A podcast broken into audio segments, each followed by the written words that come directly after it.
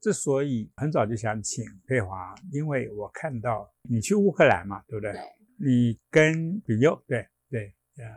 新北市的对，新北市新北市的议员，对对对，你们一起去了这个乌克兰啊，等于是去那边算是考察一顿了对呀、啊嗯，结果紧不紧张？紧张哦！我其实一开始嗯去的时候没那么紧张，去到那里遇到空姐的时候，吓死我了，真的是吓到。空袭的状况怎么样？因为我们这边都是空袭警报的演习而已。看到在我们窗户边住的饭店的窗户边，看到那个、呃防空飞弹啊，或者就在那里就在那里飞，所以飞弹飞的时候你看得到呃，他们是打那个呃防空飞弹，因为整个都是 OK 天空都是黑的了嘛，然后、哦呃防空飞弹你就可以看到它有它有异色弹，所以它会有颜色，那就可以看到。那个时候我还有把那个画面录下来，我吓死了，我就你可以看到呜啾啾啾啾啾啾，然后嘣嘣嘣嘣嘣这样，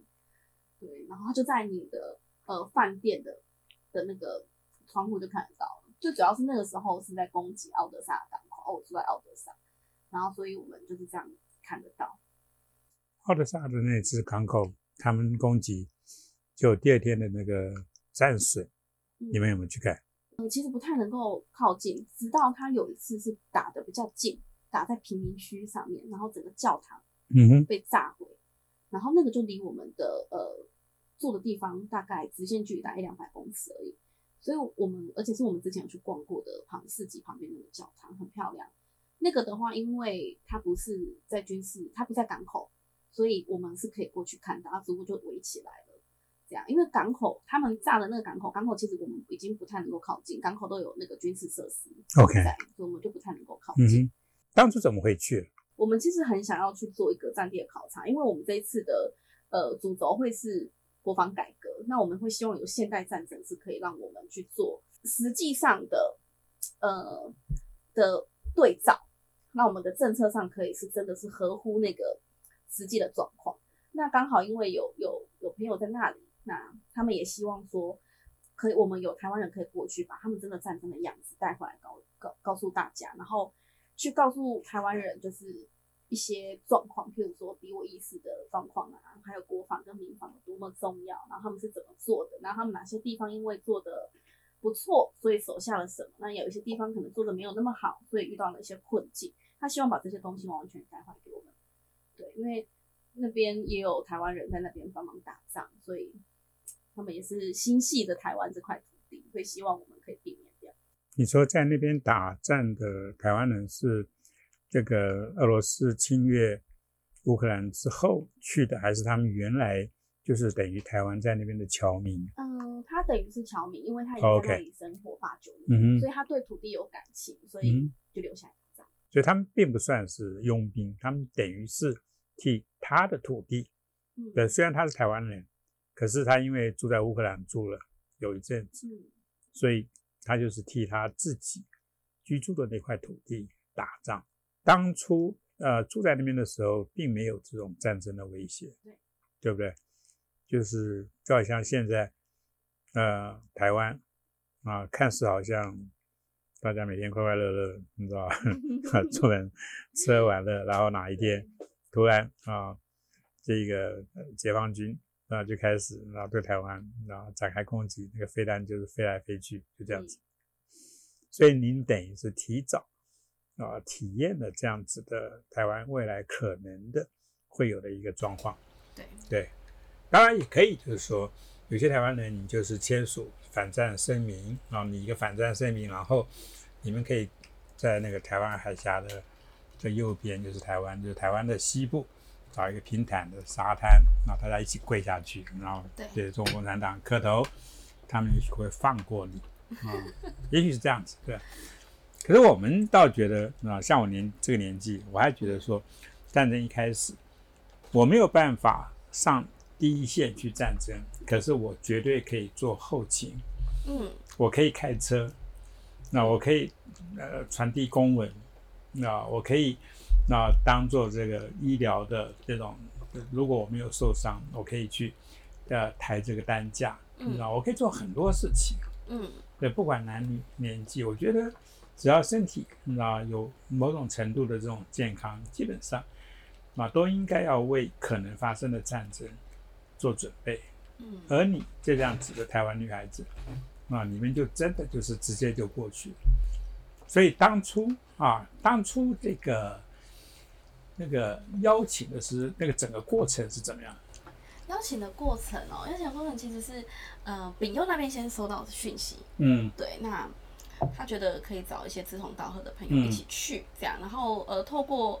呃中间的一些人之后传到我们党知道这件事情，那我们党觉得说，哦，那太好了，那其实我们就正需要就是有相关的考察经验，然后那个时候其实考虑不到三天，因为主要是那个地方有战争，然后再来是谁去，对，然后丙佑是第一个就是通知你们的嘛？他先通他通知别人，哦通知别人然后我从其他的其他党部那边知道这个讯息，嗯对，然后党中央就呃开了会决定之后就说哦好，那我去，对，因为，为什么是你去？因为你有医疗背景。除了有医疗背景之外，我现在是军人，所以我其哦实长期在就是。是有蛮关心国防的，但我其实不是国防专业的人，对，那跟平佑就是不一样，他其实是长期研究这个军事的东西。那我就是我关注这件事情，嗯然后我我个人的角度，我会希望，如果今天能够把一些资讯带回来，变成是一个好的政策，嗯可以让呃我们的国防可以再往前一步的话。我觉得等于是保障了我先生，嗯，对，在一个按更更加准备好的状态下，而不是随随便便啪就就就这样，对，所以我就觉得哦，那这件事很重要，所以他们找我去的时候，我第一时间我就答应，可不可以透露你先生是哪个军种？是陆军，陆军很好啊，陆军就是在本土啊做防卫。是。啊，也许也许是第一线，那第一线就是真跟解放军就是面对面。不过依我来看啊，因为我我其实看 很多有关于解放军的这些新闻，你知道吗？我我很喜欢看军事方面的东西。中国共产党的那个火箭军，那些你知道，那个那个星星最近被击落了，那个有那个几十颗啊，嗯，对不对？那个是火箭军是共产党要侵略台湾，呃，要来用暴力，那他们所谓的这个血洗台湾，嗯啊，那其实火箭军是他们的第一线的军种，对不对？然后火箭军内爆那个那个真的是我看了真的是觉得有点替这些将军难过，因为啊，以习近平的这种个性啊，嗯他如果一旦怀疑上你，就好像当年的毛泽东，是啊，毛泽东你看那个朱德啊，几个几个这个重要的这个这一起打江山的这些将领，都是被毛泽东给整掉了。所以，所以所以军人经常不是战死在沙场，而是战死在等于是政治的这个领域里面。就连我先生其实也都会说，哎，他其实可以从一些呃言谈之中可以知道这个人是不是黄埔出身的。真的，对，跟因为我以为是看年纪就好了。啊诶有的不一定，因为有的是签字愿意下去，他可能不是呃黄埔军校正起出来的。OK，对，因为我先生不是，所以啊，嗯，嗯，比较本土。对我我不能帮他透露，所以 我知道，对不对？你不要讲，我只要大概知道，因为你刚刚讲，那你先生的一些基本的状况。嗯那那我其实会非常钦佩啊，像你们这种军属，那嗯因为军属其实很多时候，那为了这个先生的嗯。另一半的那安危。嗯。啊，其实很多人我知道，对于战争这个东西，就经常是呃担心到一个极点，你知道？嗯。那那我相信啊，就是说他们在这个担心的过程里面啊，也许然后有有一些不同的思考。嗯，对于国家，那对于这个国家的安全，那可是你显然就是跟人不一样，我跟我老公讲说，哎、你嗯觉不觉得我们台湾应该要有人去乌克兰做考察？我就说他觉得非常需要，因为那是现代战争，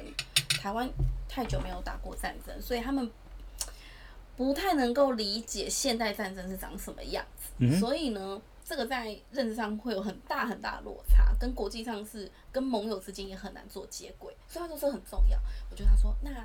老公那个台湾基金派我去乌克兰考察，他说哈 其实很危险。很危险。对啊真的，是很危险。嗯，而且我们去到的地方有一度是跟你用肉眼可以看得到俄军的炮阵地，就这么近。我们去那个尼古拉耶夫跟赫尔松，他们把那个以以前被俄罗斯占领的，然后嗯后来乌军把它拿回来，但是里面有很多的灾民，他们没有东西吃，就整个整个已经变荒土了，然后家也就是。有还有墙壁的都算幸运，有的人是住在防空洞里面的，就会觉得说他们国土防卫旅就会两个礼拜送物资进去，然后那个路非常非常的不好，因为可能被被战车压回啦，被炮弹打，你就整个一个洞一个洞一个洞，车开去开回来啊，底盘还有留着算幸运，他们都说到常常修车就就要修很多钱这样，可是如果没有送物资进去，居民就会没有办法生活，所以我们就跟着一起去。对，那丙佑他就也带着、他的募款，然后就是去到那边采买之后，隔天送进去。对，所以就哇，那离好近哦。其实有一位朋友留言说，他看过你跟小朋友玩。对，哦、o k 你你这可以分你你享一下哦 OK，对对对，这什么温馨的啊啊他就是我们，因为我们去到那个，我们就送物资到那些地方去的时候，其实有蛮多小朋友的。那他们其实已经有好久一段时间是没有过正常的生活嘛。那所以在物资的过程中，也会有送一些玩具啊、脚踏车还是什么的，这样子去安抚小朋友的情。我们去到那边其实看了是蛮可怜，因为那个学校是被炸掉的。那我们我们看了不止一个学校，其中一个学校是在被炸的时候，学生还在里面上学。嗯对，那其实是很残忍的。然后，呃，我们后来就有送一台脚踏车，然后刚好就是诶轮到某一户拿，然后里面就有一对兄妹。那梅梅是感觉到她，她对是什么脚踏车？两轮、三轮、两轮的，两轮的。对，两个都还很小。然后嗯梅梅一对兄妹嘛，啊，梅梅嗯其实是比较害羞，看到陌生人会害怕。那哥哥就会安抚她，陪她玩游戏，然后哥哥就会来来跟我们呃拿我们送的礼物啦或糖果啦，然后帮妹妹拿一份。然后那个时候她就很开心骑着那个送过去的脚踏车这样。嗯然后因为她看到我手上拿糖果，她要来跟我拿那个糖果，我就我就闹她，我就把那个糖果打开之后放在他嘴巴旁边，然后又拿回来自己吃，因为我超饿的，我一整天没有吃东西，我超饿，我就想说先吃，然后他就 他就开始骑脚踏车追我。然后你知道那个场那个场面其实是有点蛮讽刺，因为那条路上全部都是战战争后的惨样，然后小朋友呃很好不容易开心的骑着那个脚踏车，然后我们就在那里追逐玩这样子。啊，妈妈就觉得说，哎，小朋友已经很久没有这样子笑，这样开心了。其实我们听在我们心里是蛮心酸的。姐姐姐姐有生小孩，我家里有小朋友，所以有时候就会那种心情会投射在自己身上，就会觉得如果今天是家里的小朋友，实在是很不忍心他们面对到这样的事情。战争就这样子啊，你知道。所以这是为什么我觉得嗯啊，台湾对于呃可能啊未来可能有的战争，我们要非常清楚的表态。嗯你如果是准备投降反战啊，那对不起，你就公开表达嘛，嗯对不对？然后我会建议国家啊划立一个专区啊，这个专区呢就是说，中国共产党那这边全部都是你们的同路人，他们这个人在朝营心在汉。他们向往的是中国共产党你们这样子的专制的独裁的这样子的政权，因为他们觉得这种政权比较简单，你知道不会吵来吵去，对对对对不对？就是或者他们啊、从你们的这些政权里面早就得到了好处，这个好处也许是金钱上的好处，也许是情色上面的好处。当然，情色上面的好处，这个是最可怕的，因为你们早就都被录影了，所以你们不得不听中国共产党的话。中国共产党要你这往东，你们不敢往西，他们要你们这赶快去搞一份什么这个书那个书的，你知道？我现在讲的书是书本的书，例如说和平协议书啊，或者或者什么什么书，不是说打书的书，当然也跟打书的书 是一个意思啊。啊，叫你们这些天生的输家，如果你们要去中国共产党的那个阵营里面，啊，也许台湾啊，画一个所谓的专区。对专区啊，这个专区这个非但不要打，因为这里面都是你们的人。啊，死一个少一个，啊，所以不要打。啊，你们要打了就打了，专门为为了台湾愿意站出来，那为台湾的民主、为台湾的自由、为台湾的尊严，在那边作战的人。但不过也要奉劝他们，因为乌克兰就是一个很好的例子。乌东跟乌南，诶，那个奥德萨就我去那个城市啊，他们其实是很蛮蛮亲俄的，包含在市议会里面啊，市府机关他们都算很蛮亲俄的，没有因为这样放过他们哦，照打。对，那是后来打的时候，他们才觉得说，这怎么会这样？他们我们不是对你们就是说那俯俯首称臣了吗？积极抵抗，而且他们让他们很灰心的一点就会是说，他们在奥德萨有很多家庭的组成是，可能夫妻有一个是乌克兰人，一个是俄罗斯人，但国家没有要管他，照打，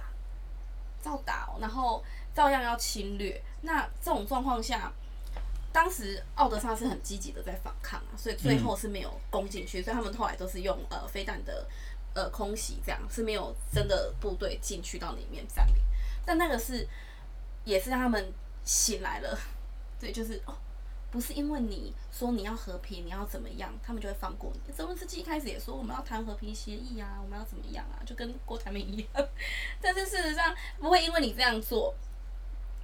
他就会放过你。可能会因为你这样做，他觉得你松懈的心是下降的，他觉得你不会积极的去做对抗的一些准备，这样才好打。其实你刚刚讲到郭台铭这三个字，我就突然脑子里就回想到，有一次你好像呛这个人，你知道吗？就是说他他因为他有私人专机嘛，你知道吗？他好像在说，如果一旦这个战争开动，然后他会把他的这个飞机呢马上改成军机，就是说他那个私人小飞机，你知道里面大概就是几个位置嘛，你知道，然后他意思好像是说把位置全部拆掉，然后就可以装装载这些兵员，嗯，你知道前往这个战前线对对前线，就被你狠狠的这个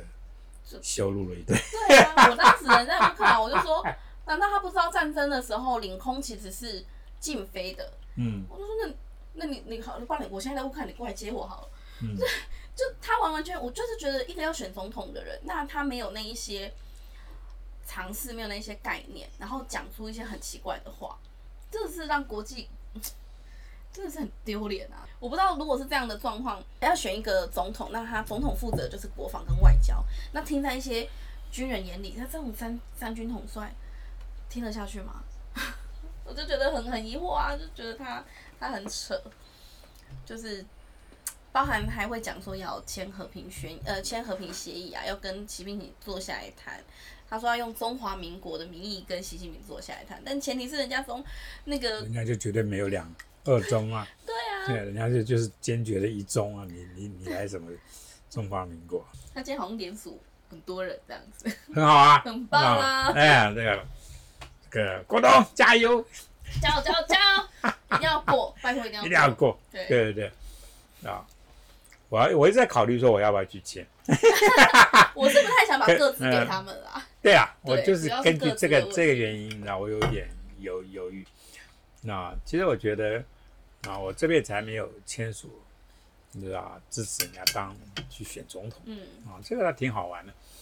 啊，台湾是一个自由民主的国家，在民主的这个范畴里面，你怎么玩都可以。当然，有些人是玩到就有点过分，对你知道，因为他的心思啊，全部是在啊权力上面，他的心思并不是在台湾的一个持久的和平啊、永恒的一个民主的制度，嗯，啊这个概念上，所以他们的那些心思，你知道，你你这样随便这样看一看，你就知道他们在搞什么。嗯，所以我对于你持续的在呛，例如说九百星，是不是叫九百星？对啊，九百星星，，呃就九百块钱嘛，为了九百块钱那个啰里对啰嗦那个，对啊。你知道，跟就甚至拿这个官威来压啊，没关系，我们回去再讲啊。对对哦，然后把口罩拿下，我我徐小新啊，徐小新怎样？徐小新就可以停红线哦。嗯对 对，这些民意代表啊，然后那种嘴脸，一旦嗯被揭发，那个是一辈子的事情，是啊，对不对？那是一辈子的事情。你这个嘴脸就是一个九百块钱，然后你就是可以去欺负，你知道，就是一般的远景嗯公务员。其实我们现在又有我们的朋友，啊，持续的在写一些这个留言。他七十二岁，那他说啊，他一样可以去当后勤。嗯，这这是真的那因为战争里面需要各式各样的对这个能力，对，那有些能力那其实是属于这一这一个脉络，有些能力是那个脉络。嗯啊，所以一旦战争爆发，我觉得啊，所以你看，我现在非常注意，例如说我居住的大安区有哪一些那个大楼呢？有哪些公寓，它门口有贴防空防空避难，对防空避难的场场域，所以我觉得我们这个里的里长做的不错。我很早就就提议，里长是台湾民主的一个，虽然我不太赞成这个制度，可是还是台湾民主的一个最最根本、最基层的一些人。那所以里长有很多事情要做，而对于你这个里的整个的这个这个安全的问题，一定要花很大的心力，把这个安全的这个机制整理好。所以你看，我现在我其实知道非常清楚，万一战争开始，嗯我要往哪些地方去避难。这一点啊，我觉得台湾的这些这个基层的这些呃公职人员，像里长，啊，像议员，议员很重要。其实我最早啊认为的里长是呃政治民主政治里面啊，也许可以拿来啊好好的善用的嗯。的一个位置，那因为他能够这个这个管理的就是这么多人，几百几千，对不对？所以他在他的能力范围之内，其实如果你要讲到国安这个事情，我觉得他们是有能力去统筹一些比较比较基层面的这些东西。嗯在这个状况下面，其实像我刚刚讲的，里长把这个整个里的这个防空的这些这些呃避难的设施整理好，然后贴纸贴出来。对，我我觉得这个是第一步。嗯，一旦战争开始，真的非但不长眼，啊习近平这种人，他对于人命这种，嗯，就好像毛泽东，习近平被认为是毛泽东第二，是他的一个追随者。毛泽东光是大跃进开始，人文革一大堆的这些事件，那个死掉的中国人动辄几百万、几千万，所以对不起，当你今天台湾的这些那所谓的这个这个这个这个是和平协议者，你知道，这投降投就是不投降投降主义的对不起，你们你们稍微读点历史好不好？你们光是看投降中国共产党的国军将领多少人被在文革的时候，在三反五反的时候，那在在大跃进的时候，那个死亡的人数，那个是出乎你的意料之外，那个比台湾自己蒋介石杀了军人不知道多多少，所以你还是回台湾比较安全啊。刚峰哥讲到那个民防的东西啊，嗯，我觉得可以来分享一下那个乌克兰看到的状况。乌克兰他们，因为我去的时候，他们已经打仗一年多了，对，所以他们其实二二二三年去，二二年去的嘛？今年呃，今年二三年，对，所以他们等于呃，他二他二二年年初打，对对对对，是打一年多，所以呃看到的样子已经是比较嗯制度比较完善的，嗯哼，像他们的防空避难所跟我们的就会有点不太一样。我们他们的完完全全会是保持一个净空，随时可以避难状况。但是因为我们有很多的防空避难所是可能会堆杂物，杂物，对，然后嗯，他们在申请那个防空避难所会有非常多的呃规定，要符合条件，他才可以把你这里设立成一个防空避难所。那你在外面走的时候，他才可以有那个标示说往这里。譬如说你要跟消当地的消防局或警察局来去做申请，然后他就会去看看你有没有发电机，有没有消防设备，有没有呃储水的地方，然后有没有储食物的地方，那整个状况有没有符合？那你这里它的结构是不是够够强？对，啊，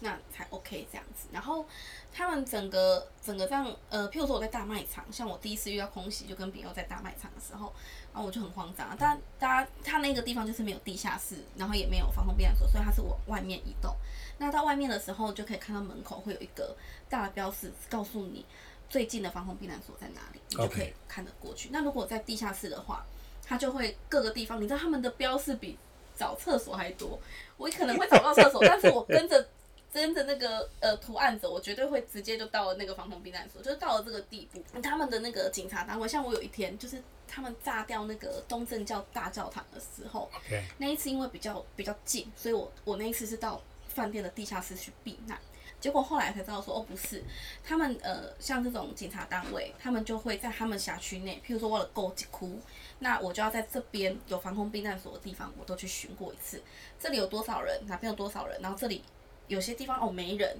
那只要这边有发生，譬如说被炮击打到了，或者是有发生意外的时候，我可以马上跟救灾的人讲说这里有多少人啊，或者是说哦这里没有人，这里不用救，直接往下一个地方。他们这这这个制度其实。做的还不错，然后国土防卫旅在像奥德萨没有没有实际打进来到里面，那国土防卫旅就会是协助一个，譬如说运送物资，或者是协助这种呃，譬如说炮弹打到的地方，他们就去救难，就去协助恢复那些地方。其实他们社会韧性蛮高的啊，大家就是继续做自己的工作，然后绕过那个被炸到的地方，整个市民跟整个社会的状态是维持一个很努力在维持一个正常的的的生活。那才有办法让这个这件事情一直延续下去。然后像刚刚冯哥讲的说，哎，要当后勤，我们有去看那个后勤的那个，呃，有一个裁缝店，就很可爱，也是阿公了。然后他他本来在做那个裁缝店，你知道吗？但是战争开始之后，他就开始做军人的衣服。OK。所以去战场上，啊有有的人会移防会回来嘛，他就会跟他说，哎，我哪边想要做刻字化的那个，哦，我想要调整哪边调整哪边，啊，我想要买什么，就会直接去。去找他，所以军人直接这个等于是第一手的服务。对，所以 而且阿公有的时候都会不跟他们收钱，所以他们都会去拿他们呃，譬如战场上他们呃赢的，然后对方的臂章拿回来给阿公。OK，对，就是作为纪念。对，那你看这是很很很很多后勤，不要包含还有修车厂也帮忙修军车。是，对啊，只要有源源不绝的后勤啊，让让对方知道，哎，这场战争不是你把我前线打完就没了，是我有很多很多的后勤源源不绝的资源，那个就会是对方会觉得，哦，那我考虑要不要打你的的一个条件之一。嗯，有没有带回什么样子的一些比较新的概念给激进党，让激进党在拟定？那例如说选举到了，嗯，那那这次的这个国会议员的选举里面。我相信，那，政界在未来的几个月之内，将会是比较得到比较多一点的关注。是。那那关于台湾的这个安全啊，台湾的国防、民防，嗯，好这些事情，你从乌克兰的经验里面，你可以给你的党，激进党，嗯，啊，你们在做一些这个政策拟定的时候，这个政见拟定的时候。可以给他们一些什么样的建议？像这次我回来之后，我就直接把我们整个心得啊，把它归纳成我们的备战四加一。备战的四个方向，我其实在整理我的心得的时候，其实是本来军事改革是放第一个，因为其实乌克兰他们一开始的军队是二零一四年那场战争是没有，就是克里米亚战争，对他们是啊投降了投降了，整个没有没有向心力啊，跟国家的那个整个是不 OK 的。但他们后来有做军事改革，好，欧盟跟这个美军的介入，协助他们做军事改革，现在是像个样子。而且是除了整个凝聚向心力之外，他们把权力下放，然后做一个美式军队的呃的风格，是快速可以让呃军人去，不像台湾就是一些很很毛遂的事情，譬如说我什么东西一定要怎么样。好，我一定要照他们看起来要好看，要整齐，但实际上不符合军人实际上呃操作，或者是说他们训练的一个。但美国不是这样，美国人不会管你说你到底你的防弹背心，你的东西要摆哪里，对你就是安全，以你顺手为主，你能够发挥最大的这种。我本来是想说把军事改革是放在第一个，但后来我跟我先生讨论完之后，哎，我先生就提了一个东西说，哎，其实。台湾最缺乏的，然后再从乌克兰看到的东西，最重要一个叫做敌我意识的建立。OK，对，所以呢，那个时候我就把备战四加一，第一个是摆呃敌我意识。那敌我意识的东西是，我觉得我们目前对于国安的一些相关的法规，抓共谍的这些法规，都非常非常的不及格。我们现在其实台湾抓了很多共谍，但是就用贪污罪来办，而且平均对平均只有十八个月。然后就就让你觉得很难理解。其实这种对军人来讲，是你等于在鼓励他犯这个错或冒这个险。那在乌克兰有一个很很有趣的一个现象，我到那边才知道，他们说飞弹第一颗掉到他们乌克兰的这个境内的时候，他们四个小时抓了上千名的那个乌奸，就是间谍，里面就是政治人物、民意代表、政府官员，嗯、应该说国安单位跟情报单位早就已经锁定他们锁，定了。对，那抓了之后呢，立即修法，就他们把那个法规本来是说，哦，你可能是影响国安，你当间谍的这种啊，判十二到十五年，后来没有，就是战争期间就是十五年到无期徒刑，然后去呃没收你所有财产，而且他们去简化了这个搜证的程序。所以就会变成说，哦，我们台湾就是很缺乏一些，譬如说抗中的法案、间谍法等等，就像我们过去推的代理人法，其实是很温和的。我也没有对你干嘛，我只是叫你揭露，大家都摊在阳光下，要揭露这样子而已，就都过不了了。对，但是事实上，除了乌克兰这个状况之外，美国、英国、英国还把他们的国家安全法重新修订，主要就是因为中国渗透太严重了。对，而且适用现役军人跟退役军人哦，所以我我们自己是当事人，我们虽然在敌我意识的一些法案上啊，却很模糊，甚至是没有明定谁是敌人这件事情，这个是我们国家现在要先先做到的事。另外就是你把这个东西弄出来，人民应该要有一个，就是除了法规上最基本的还是我们自己，你要去认清楚你的敌人是谁。所以我们觉得我们进到国会，我们我们其实最主要的诉求，我们希望基金能进国会立法抓共谍。就是这一个是最重要的事情，其他内政的事情我们都觉得都可以商量，为了台湾好的东西我们都可以讨论，但是唯独这个这影响到国家安全的，我们没有办法退让。这就是为什么我们这一次一直想要挤进去的原因，因为我们很那个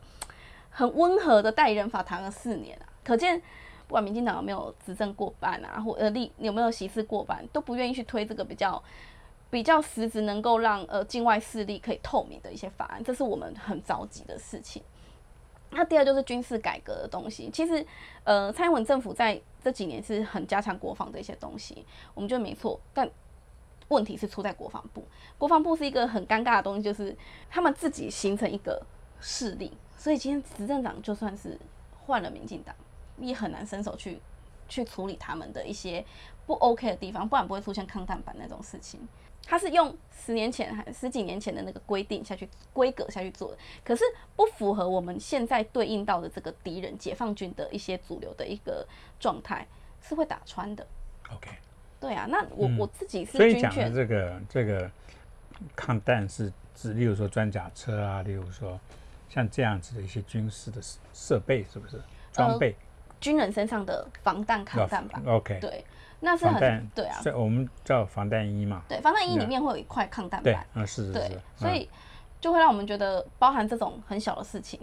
然后包含医疗包，像军人本来就医疗包是要配配在身，至少至少止血带会在身上，都没有，他们就说哦没有，我们都放在那个呃衣物箱里面，就是国防部的很多那种很沉阿的那种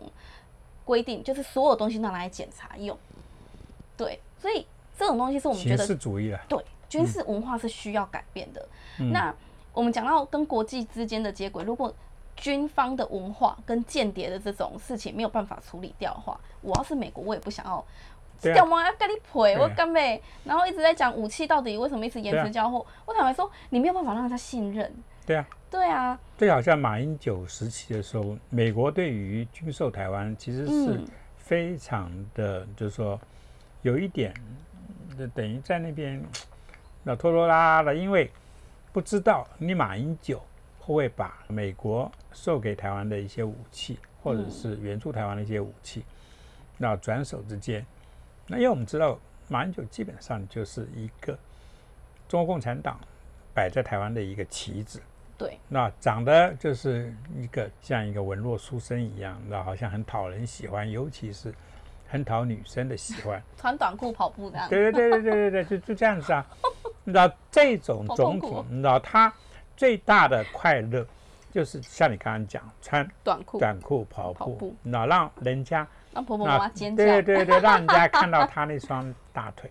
他真的是爽到不行。这个姓马的这个东西，就是为了这些目的而存在。所以你看他老婆是多看不起他，这个老公，真的吗？这个是台湾的一个现实，台湾倒霉到极点。那台湾的这些一堆男同志跟女性，你知道，对于马英九的那种、那种、那种热爱，那种，你知道，那种、那种，这种每天在那边把这个马英九当做一个白马王子在那边对待，这个就是一个蠢蛋呐，对不对？就是一个蠢蛋。这个马英九这个东西，你知道，到现在为止对台湾造成的伤害，小英。作为一个女性总统，她花了多少的力？她其实在补这个漏洞。对啊，补那 对啊，他那八年把整个军事降到最低的一个漏洞。对啊，所以现在他的演习是有放音效的呢，就是没有打实弹，直接放音效。你知道我老公有多气吗？嗯，我知道，我知道。其实我觉得台湾人呢，你一定要面对这个现实，真的把情欲的东西全部丢掉。真的，女生。啊，gay，你知道，全部你知道，对于马英九的情欲的这种想象东西，全部丢掉，这东西都是不切实际的了。超级不切不切实。如果今天马英九是一个歌手，我们真没有意见，全身那光溜溜的，我们都没有意见。那你高兴嘛？观众高兴嘛？这样就好了嘛？可是你今天是一个国家的元首，对，那负责台湾人的安危，嗯，负责台湾的民主制度的维系的一个人。你这个蠢样子，你这个真的是，哎，很少有一个人已经卸任那么久了，还是会被骂的很难听，你知道没有没有，马姐，你真运气不好，你碰到我，你真的你碰到我，我我我我张嘴巴啊，就是说我因为吃了太多好东西啊，你知道，所以啊，我觉得啊，有的时候啊，我要替这些好的食物，替台湾尽一点力，你知道，我就是出口就是成章啊。那那没办法，那马英九，你你算你倒霉。嗯，我冯光远就说对台湾的民主，那我有另外一种贡献的方法，这种方法叫搞笑。那你真的是一个搞笑的人，最喜欢拿来说事的一种人。卸任之后还要回去跪啊？是啊，现在还有几个也是在选呐，也同样同样体质的人呐，那同样这个个性的人呐，也在选呢。哎呀。这次选举其实也还是很重要，我觉得没有呃上一次选举那么重要，可是还是很重要。为什么？因为现在台面上面几个人，他们可能把台湾卖掉的这种能力比马英九要强。嗯，OK，我觉得二零零四年是台湾最幸运的一年，因为连战的整个势力那被台湾人那拒绝了。嗯。想想看，以连战这种人跟中国的关系，跟中国共产党的关系，跟那个时候台湾跟中国的关系，连战万一当选台湾总统，他在他的这个团队的这个运作下，那台湾真的是非常的危险。这也是为什么二零一四年，当我看到连胜文要出来选台北市长的时候，我说对不起，我说我一定要出来。我自己选得上选不上没关系，可是我要在整个过程里面羞辱连家的这位，嗯，那公子哥，那我一定要用我的方式去挡住连家的这这个整个的团队，绝对不能够让他们染指台湾的民主政治，因为你们不配，因为你们不配。某种程度上面我做到了，我用我的搞笑的方式，那把连胜文。那这个文艺青年，你知道，就是说，那好好的，就从头到尾这样羞辱了一顿，代价很大，花两百万。军事跟那个敌我意识之外，还有民防跟全民动员。是。前一阵子你刚讲两个嘛？对，那剩下的还有民防，因为我们进去，我们之后我们会，我们会，我们其实，在地方的时候，现在譬如说张博洋议员啊，或者是那个李宗礼议员，他们其实，在地方上就可以去呃监督这个民防，他们就是毛起来在处理这些事情。哦，包含总咨询，包含咨询，包含去揭露，呃，里长去呃中国接受招待啊，等等的落地招待等等，对，非常的重要。那为什么要去讲这件事情？是因为里长在法律的规定上是战争的时候他是民防的大队长，所以你你你你可以想象他就是中国就是要各方打破。对，而里长去通敌这件事情一定要揭露。对啊，但因为里长他不属于公务人员，所以你没有办法约束他。所以这就是我们很痛苦的地方。但是我们先做到的是，我们先跟大家讲有这样的事情，而且他们有是赋予这样的责任。另外就是在地方上，我们的民防要怎么去推动？像我们台湾经就直接做一个民防手册，你国防部做一年做不出来，一年后交出来的东西 QR code 扫进去是空白的，然后都是错误的，然后地方政府跟着用，这个我们看不下去啊！我我们就一个小党，我们资源就那么少，但我可以先做一个简易版的给你，我还有带去乌克兰，那这上面的东西其实是很。最基本的，但是是最可以活命的，是对，所以我们 我们就是很在意这些事情，因为从民间到政府是大家一起，这场战争是大家一起参与，而不是只有军人的事，也不是只有政府的事。你唯独只有这样，全民用不同的呃方式参战，你才可以把你自己的国家守下来。那为什么会讲到全民动员？就是因为我在那里看到了很多他们，譬如说军事设施在那里，手机或者是港口。海岸线，我手机拿起来，就会有人来跟我讲说这个不能拍，是民众，因为他们对于自己国家的呃安全非常在意。我这个东西出去了，如果在网络上或干嘛的，俄罗斯可以当做禽兽的一个部分。是前一阵子不知道冯哥有没有记得，国防部想要修全民动员法，里面有包含一些媒体管制，就是在战争的时候，全民动员法的适用的期间都在战争开始的时候。是对或准备的时候，那战争开始之后，他们希望呢，这个媒体的的的资讯要该放什么东西，什么东西不能放，要让有个限制啊，对，要有个限制。结果被讲言论自由，限制言论自由。然后第二是，嗯，会造册，譬如说十六岁到十八岁的呃学生，但那个时候他们可以做什么后勤？譬如说做一些啊补给的的工作，他们没有上到前线，他们就做补给的工作，这样。结果被国民党操作成娃娃兵上战场，那这些东西就直接挡不住那个舆论，就收掉了。可是这个东西非常非常的重要。我们去到乌克兰之后才发现，他们真的是全民动员，而且是有相关的限制，你才可以去做这些事情，你才可以让你的国家稳在打了一一年多的仗。所以你说国民党真的该死，真的是很该死。也不是国民党，其实。民众党也是。对对对，其实民众党是非常严重的一个啊，对于台湾国安。嗯。我老实讲，因为柯文哲这个人，嗯，因为柯文哲去访问中国十八次，接受了十八次的招待，甜点的招待，点心的招待，我绝对相信他在享用甜点的时候是被全程录影下来的，真的。所以我我今天我必须在这边讲。两千零八年到两千零一十六年，嗯，台湾有个总统叫做马英九，可是马英九在二零一七年八月八号当天，啊，就是他卸任之后，美国有一位你知道中国共产党就是说情治单位高阶都很熟的一个人叫郭文贵，当然这个人也不是什么好东西，可是他讲了一件事情，大家一定要摆在心里。二零一七年美国时间那八月七日，台湾时间八月八号父亲节，郭文贵在美国公开开记者会表示，他看过马英九的所谓的不雅视频，就是中国共产党在香港，我相信是香港，因为他没有去中国那个时候。马英九是非常喜欢去香港去玩的一个人，那玩什么？当然他说他是香港出生，所以他对香港有感情。不管怎么样。你经常去香港，香港是国际间谍中心，香港是中国共产党控制的多严厉的一个地方。你去那边，就是说住住饭店，那你去那边开房间，对不起，你的房间都是额外的这种被被整个的被整过的啦，那所以你马英九，二零一七年八月七号，郭文贵在美国讲，他看过。马英九的不雅视频，二零一七年八月八号台湾时间，马办就马英九办公室马上开记者会，驳斥这种讲法。哎，马英九，很多人看过不雅视频，我说，那你们去看呐，对，就这样子啊，对不对？第一个，我不可能有这种不雅视频，因为不可能，因为没有发生过，所以你们再怎么讲的天花乱坠，我说那我也很想看呐，对，你给我看一下呢。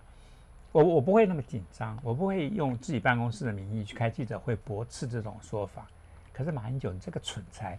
你的办公室全部都是蠢材，你知道？然后你们竟然开记者会来驳斥郭文贵的讲法，郭文贵什么东西啊？他在美国，你知道随便讲一句话，你们紧张成这个样子，哎，你们是怎么回事啊？哎，马英九你是怎么回事啊？不可能有不雅视频被中国共产党拍下，那就不要不要理他们就是了嘛，对不对？你还在那边驳斥这个蠢材。我跟你讲，台湾人啊，整个的民主的过程里面，其实最大的一个笑话，我觉得就是马英九这三个字。我觉得还有一个未来的希望，也是三个字：激进党。真的，我我为什么为什么我这么喜欢这些年轻人？激进党的几个主导者都是我的老朋友，他们都是留欧的一些这些这些我的这些老朋友了。他们在你看，在在十几年前，就对于台湾可能面临的一些困境，他们早就做过思考。嗯，对，所以他们那个时候不是有个超克兰绿的一个笔阵，那经常用笔，用他们的笔声援台湾。他们那个时候人全部都在欧洲，这些人现在全部回台湾，全部是台湾啊民主政治。年轻人是站在台湾民主政治的立场，在替台湾做事情。这一点我一定要跟我的朋友讲清楚。那我们都已经到了这个年纪了，我们现在能够做的。就是我们随时要帮这些年轻人一把，这是为什么？大家说，哎，冯光远为什么经常在替激进党在做宣传？我说，民进党里面的好人，那我一样宣传。那例如，例如说这一次，那替这个民进党出来的英宁吴英宁，嗯，我我我绝对会帮他，你知道，我已经跟他联络几次，那他太忙，而且。他基本上他的选区在南部，所以要来一次台北有点困难。所以，可是我一直在想办法安排。你知道，民进党其实有不少非常好的人，可是民进党里面一堆糊涂蛋，一些已经被国民党化的一些台湾人，这些台湾人呢，就是说某些文化人啊，啊，这些文化人呢，基本上，哎，我那我觉得，我觉得这些事情。那如果我们这个年纪的这些台湾人不站出来，那跟大家提醒一下，其实很多人会忘记。我们真的不要等到战争开始的时候，大家慌作一团，绝对不要。多看一下激进党的政见，你们的政见应该都慢陆陆续续都会出来嘛。会，我们之后还会有政策白皮书，对，还会有专门一个是国防的，因为我们最重要的这样，我们是希望能够加强国防的部分，对。我们最近一次在今天新的民调上来到四接近四点五趴，说我们只差零点五趴，我们就有两席议员，要拜托大家把你们手上的那一票，那你们投下去，你们不是投给什么激进党、民进党、国民党，不是，你们投的其实是你们的子孙未来几十年、百年的安危，未来他们生生活的一种制度，未来。他们的人生，那个时候我们都早就走，我们看不到。可是我们要把一个希望留给我们这些子子孙孙。对，这个希望叫做民主。民主太重要了。我希望你们在你们这一个民主的这个战斗里面啊过关斩将。没问题，我们继续拼，剩下零点五趴，我们继续拼，加油。加油！好，谢谢，拜拜。